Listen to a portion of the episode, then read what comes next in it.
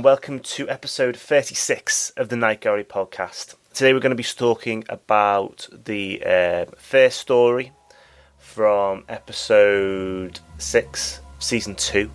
It's called A Question of Fear, and um, it's the uh, first time that Jack Laird has ever directed, and is based on a, um, a teleplay by uh, Theodore J. Flicker on a short story by Brian Lewis, um, and is uh, was first put uh, put out in the world, uh, first broadcast on October twenty seventh, nineteen seventy one. Good evening, and welcome to the Night Gallery. Now, if you'll just follow me.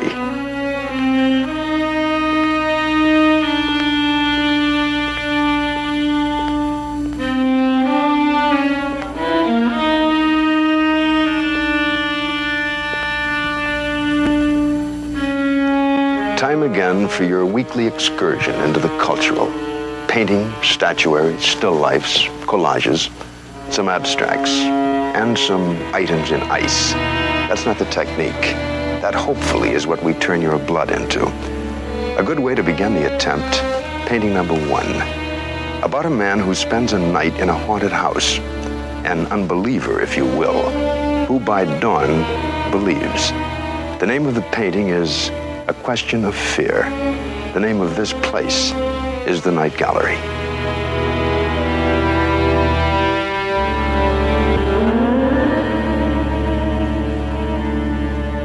So our story it begins in a well with a doctor, a doctor called Doctor Mazzy, who's in an exclusive men's club. Uh, you know the kind of place, lots of oak panels and dark wood, and a, a billiard table in the corner. Mazzy is a um, he's obviously somebody with influence and quite a bit of power, and he's uh, well the, the character's played by uh, Fritz Weaver, and he's talking about a house and the nature of fear. And he said this there was something supernatural about this house, that it there was um, definitely something that was uh, different, unusual, and in his opinion haunted. Um, he's talking to a couple of men about it, and um, in the end, over from the other side of the room by the, the billiard table, a man called Colonel Denny Denny Malloy, who's uh, played by Leslie Nielsen, is um, he pipes up that it's all cowardice. All these ideas of spooks and spectres is a nonsense, and he doesn't. Re- this guy doesn't know what he's talking about. Are you a betting man, Colonel Malloy? It depends. Would you bet on your courage? That's how I make my living. I still own that house. It's been boarded up ever since that night. I will wager you $10,000 that you will not be able to spend one whole night alone in that house without being frightened to death. you must be joking. On the contrary, I'm calling your bluff. All right, you're covered. You'll hold the stakes, gentlemen. With pleasure. I've got five more with Motzi. Gentlemen, I shall be delighted to take your money. You understand the terms of the bet. All you have to do is spend one whole night in that house alone without being frightened to death. For $15,000, I would survive a night in hell. So with that, a wager is placed. Um, Fifteen thousand pounds is put down between the people around the table, and um, basically, uh, Malloy is well pleased with himself with this idea that he, you know, he's going to earn an easy buck on other people's superstitions. So rather confidently, it hits nightfall, and we see him entering into an old wooden boarded up house. Uh, just stay the night. He's just got a little little rucksack filled with his gear for the evening, and uh, he's very cocky to say the least. But once inside, it very much ki- it kicks off almost immediately, and it, it's almost re- relentless from there on in terms of what happens to to the colonel. The door slams shut behind him. He's unable to open it. There's moan and laughter, and uh, blood on the floor. He's basically following a trail of uh, blood on the floor and slime, as well as odd, viscous slime that he doesn't quite grasp what it is. And it's leading towards the basement. And when he gets down there, it all kicks off. He sees a an apparition's head, a greeny blue apparition's head, that is floating in the air. And he sees uh, a ghost move towards him pulls his gun out and fires shots, and he empties his revolver into seemingly nothingness. He's, he's shook up already, and he goes upstairs um, to, to calm down, to, to, drink a coffee from a thermos. Um, he sits down and he drinks down, he's shaken, he's obviously experienced something already, which he's never experienced before this, this sense of fear. He's also beginning to feel dizzy. He's fighting his own uh, where his head is. He, you know, he grabs his head. He, he looks at the floor a lot. Malloy is um, then hears piano music from a different room, and quickly toddles off to investigate to see what's going on. Um, when he gets there, he sees a man at the piano. Then the sound's coming out of it, and the guy turns around and his hands burst into flames.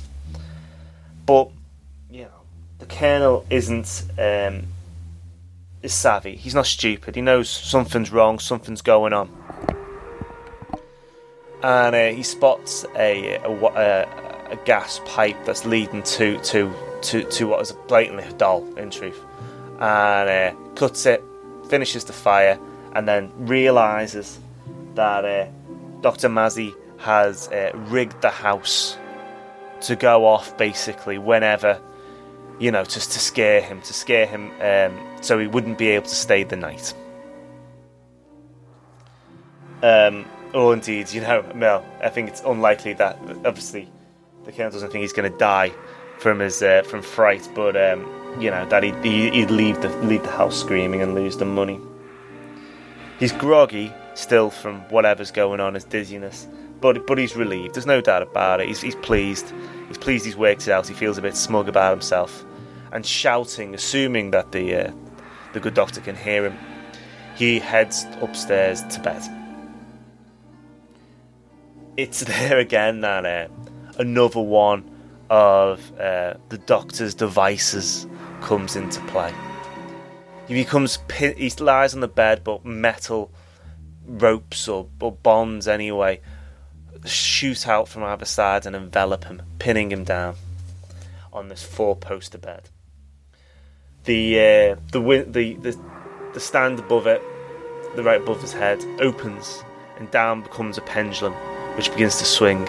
In an obvious uh, Edgar Allan Poe reference, it slowly starts swinging towards his throat to cut him in two, cut off his head. In fact, um, he shouts again. He starts screaming about how you know a dead man can't pay debts and how ridiculous this is and what what is the doctor trying to get at? It's all nonsense. He knows it's a trick. In the end, the pendulum stops after a tense few moments, just above his neck, and doesn't cut him. After that, he basically uh, Malloy just blacks out, absolutely blacks out, and awakes the next day. All the apparatus is now gone all the um, all the uh, pieces have disappeared, and uh, he's able to go into the kitchen. So he awakes. Well, he heads down to the kitchen, and um, from there, he suddenly uh, well, he sees a few things. One is that basically breakfast is always being already being cooked, but in like with using automation, loads of different machines. And other is that uh, the Doctor Mazzy is on a TV screen uh, and then they get into a conversation about why all this is actually happening. Mazzy says that it isn't just, it isn't a really bad bet, but about revenge. In World War II, um, his father was a pianist and was questioned by the military. Um, Malloy had basically well overstepped the mark and poured gasoline onto the old man's hands and set them on fire. and burnt them to the extent that he would never be able to play again. And from there, the doctor decided on on the well, the doctor decided on the deathbed of his father that he would get revenge for what's happened. And this is it. He said that he's not trying to scare him to death, but just give him a sense of fear, basically. And he's already exacted revenge, not not when all these tricks were going on, but afterwards, when um, he'd managed to well, he'd drugged him while he'd been in the house using the while he because uh, Nielsen had stepped away for the coffee briefly, and he'd put instead um, a drug in there to to knock him out, not to poison him, but instead to let him do what he needed to do to him. He played. What he did was he um, he's injected him with an experimental drug. You see, the doctor is a biochemist, and he's created a um, a very particular and very unusual drug. This drug is able to change somebody on a molecular and cellular level. It can dissolve the bones. It changes the cells of the body, and it creates a person who's no longer like a man, but closer to an earthworm. And he said, he tells uh, Malloy to look at his arm, see where the pinprick had been. He's already been injected, and the damage has already been done. And over the next six months, basically, Malloy is going to dissolve. Um, he tells him, you know, understandably, the Colonel tells him he doesn't believe him. It's nonsense. I don't believe in this stuff anyway. And there's no way such a compound could ever exist. But again, the doctor says to him, Have a look downstairs. Have a look and see one of my former colleagues. He was injected with it. And now, because he was a fat man, he's more like a slug. And then Malloy remembers the uh, the slime trail at the bottom downstairs, and he goes over to the door that leads to the basement and stops himself going down as he sees more drops of blood and a slime layer on the floor. It's really nasty. He's confused. He's upset. He doesn't want to believe and then returns to the TVs in almost defiance for our final play of the scene.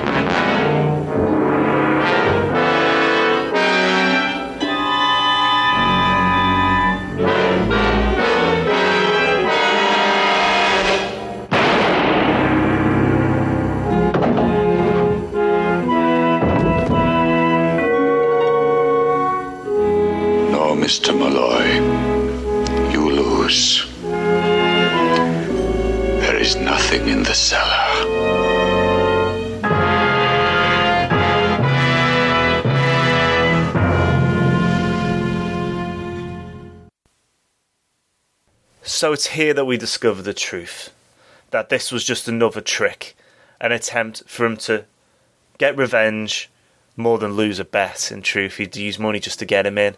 But the actual loser of all this was the man who was foolish enough to be tricked, all in this one haunted house.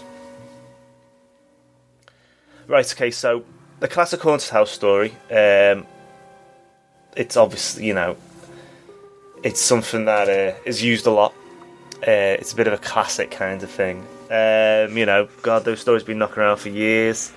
Um, since you know, God, Castle Frankenstein, you know, or anything like that. It's the same kind of thing. You know, House on Haunted Hill from the fifties. You know, come to a party. You know, you'll you'll you you you win a million dollars if you can stay the night. Although in this case, you know, Malloy's shortchanged. Really, to be fair to him. At the same time, though, it has a similar kind of feel because it is just all about murder and truth, and not about, um, in actual fact, a uh, a haunting at all. Um, originally, uh, Theodore J. Flicker was down. We wrote the teleplay was down to direct it as well, but By this stage, he'd already had um, trouble with um, the story Hell's Bells. Had a bad experience because obviously the pressures of Night Gallery Productions in terms of time limit and deadline. Um, so he turned it down. He, he kept on providing scripts, but he didn't want to do it. Um, I think he might have thought that you know it's it was a big one to bite off and chew. Uh, Hell's Bells was only like nine minutes with, you know, they had problems there. Um, with this, this would have took, you know, it, it you know it was a longer show. I mean, it comes in at 38 and a half minutes, so there's a lot more to do. Um, and you know, it, it, there's a lot of special effects involved, and there's a lot of uh, you need you need to build atmosphere, and that kind of work takes time his, t- his script is, is very tight, and you know the words work. You know it works really well. Um, although, in my opinion, I think the, the, the final reveal is almost throwaway. You know, he's, he's it's very much. I think that might be more the direction than anything, though. It's very much, you know, um, are you wrong? It was a trick, and then it finishes very abruptly, and you know, some kind of extra establishing shot or something else could have really helped. You know, let that moment sink in before the story ends. Anyway, Jack Laird uh, decided to take over and direct, which was his uh, his first um, his first proper directing gig. Um, he decided, well, he, it was difficult. I mean, basically, it, it's a big it was a big choice for him. It's something he wanted to get into. Um, he the trouble started because he made a, a schoolboy error. Really, he uh, took too long. Uh, he got, you know, he got. He struggle to get to get a handle on how difficult such a tight uh, shooting deadline can be. Um, let's put it this way. Um, there's a quote from uh, Bert Astor, who was the unit manager. He fell on his ass on that one. We fell one day behind and had all kinds of problems with that segment. Thank God I wasn't there. So also says uh, Les Burke. Jack shot, I think, 26 hours of film by the second day. What do you say to the executive producers? Sir, we're replacing you, sir? Right, of course you can't. Um, actually ran behind a day and a half in the end, and uh, Universal were furious because it was costing them a fortune. This was a massively expensive production anyway, because in terms of sets and special effects, and now it was costing them even more. Um, Ralph uh, Sariego, who is assistant director on the segment, said, Of course I was assigned to Jack. He bombed so badly, I was with him till 4am on a Saturday morning. He felt that it was the end of his directing career. That was it. They wouldn't let him direct again anymore. Um, obviously, that didn't happen.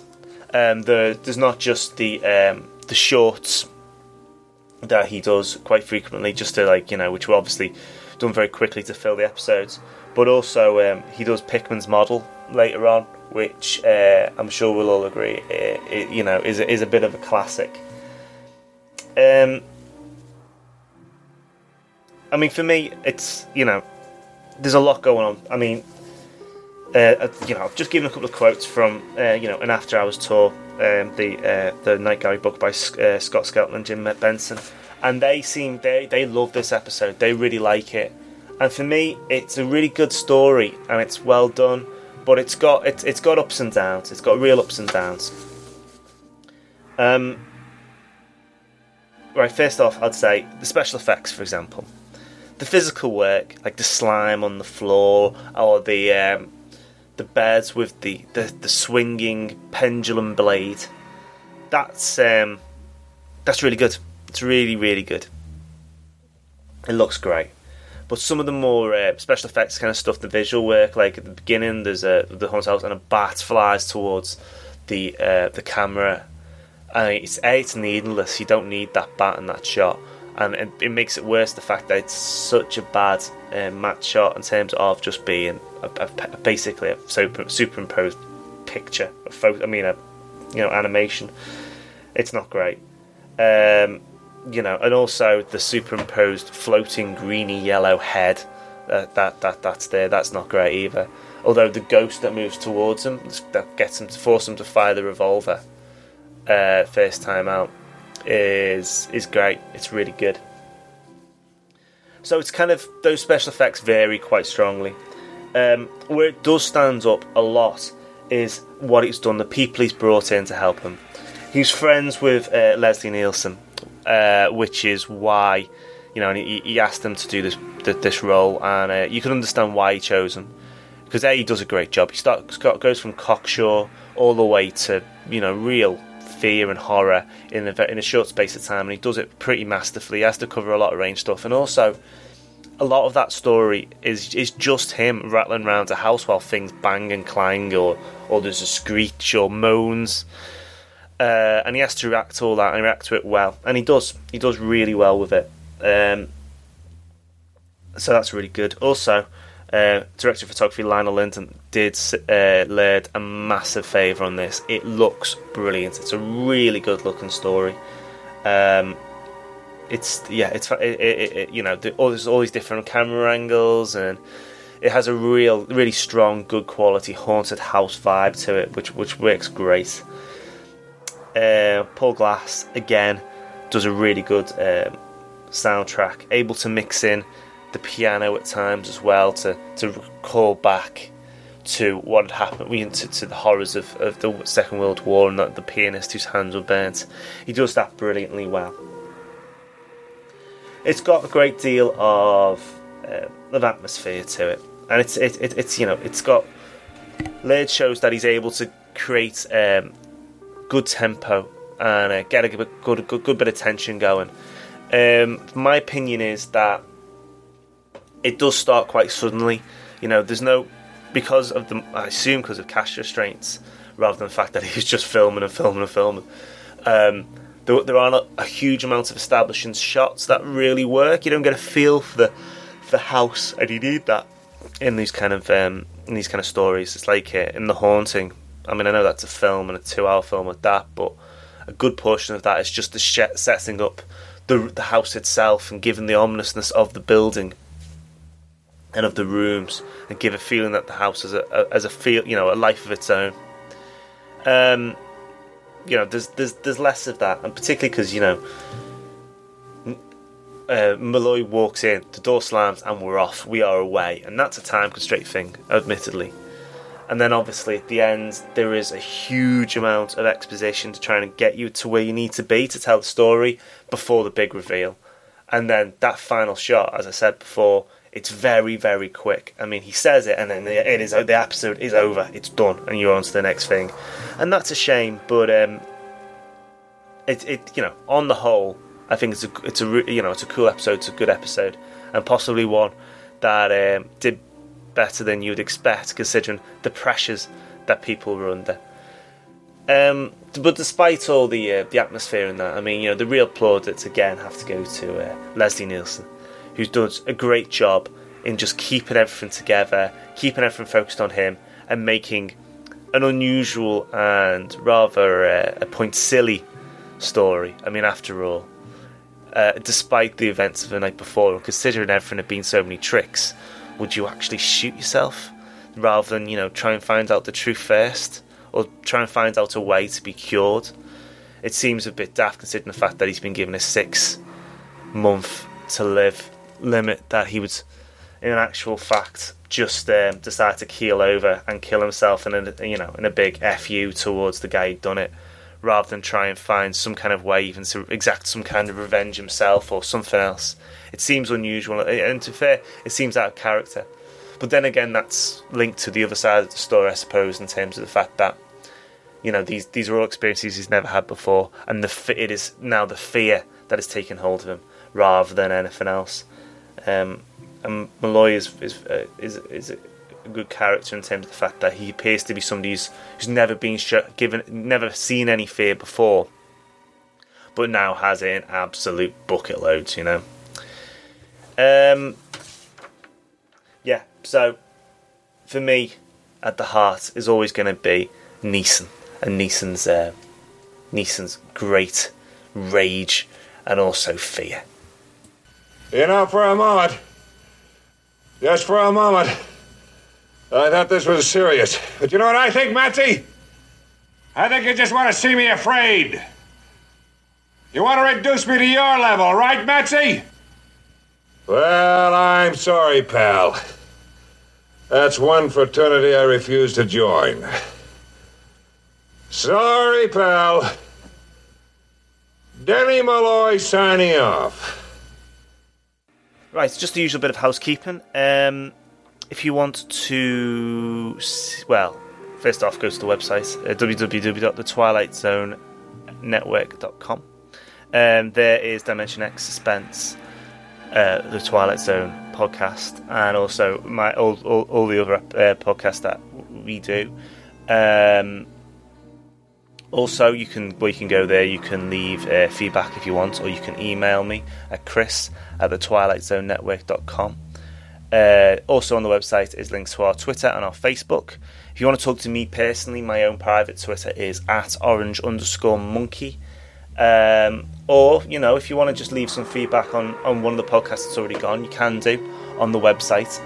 Um, just like Harold Obst did, um, he wrote to me saying uh, about the last episode, which I did, which was Silent So Sneak- Secrets Known, and said, This was the most intriguing po- podcast yet. Cheers, Harold. Um, I read this story years ago in school and it was subject to much debate. You don't really say if you uh, if you liked it. I personally think it's one of the best Night Gallery segments, maybe because it's out the norm. Odd choice for the anthology. Curious why Jack Laird, who seems such a vulgarian in his taste, sees Gaggy Shorts, would agree to put this one on. Um, cheers for the feedback. I'm glad you like the podcast, and I'm glad you're glad you're enjoying it. And uh, obviously, I mean, Silent Snow, Secret Snow. I mean, I, I did put a lot of stuff up about that one because it's what it's you know I think it is a classic story, so you can it's good to be able to give a bit more to it. Um, sorry, I didn't um, actually say if I liked it or not that much. Um, the truth is, the first time I saw it, I didn't feel much for it at all. Really, ju- it just felt so out of place with the other stories. Um, you know, you're there for, for, for shocks and scares, and it's far more mature than that.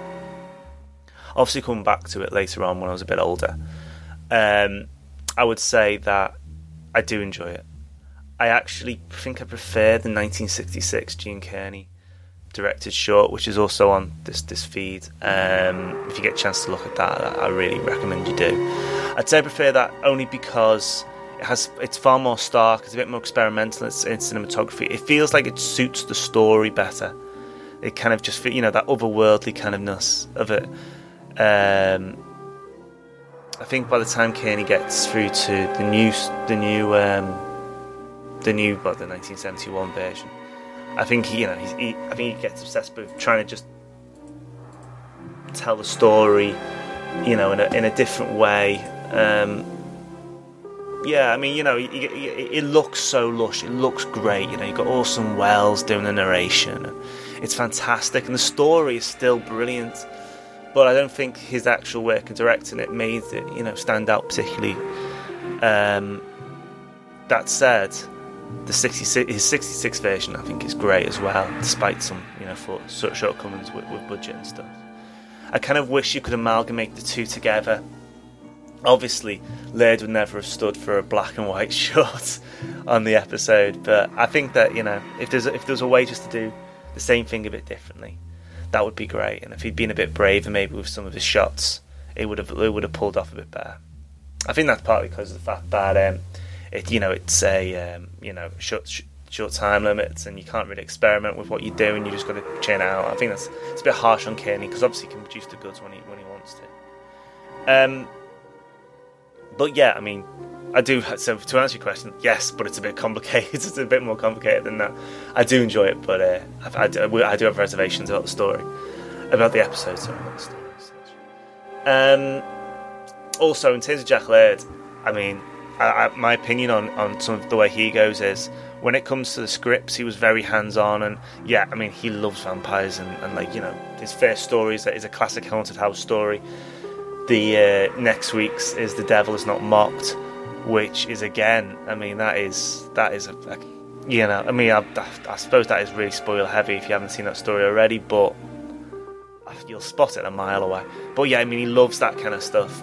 But I do think as well that he also liked the idea that he was able, he was given the directors ways to experiment and do things differently, and uh, I think he does that particular a lot with this, certainly.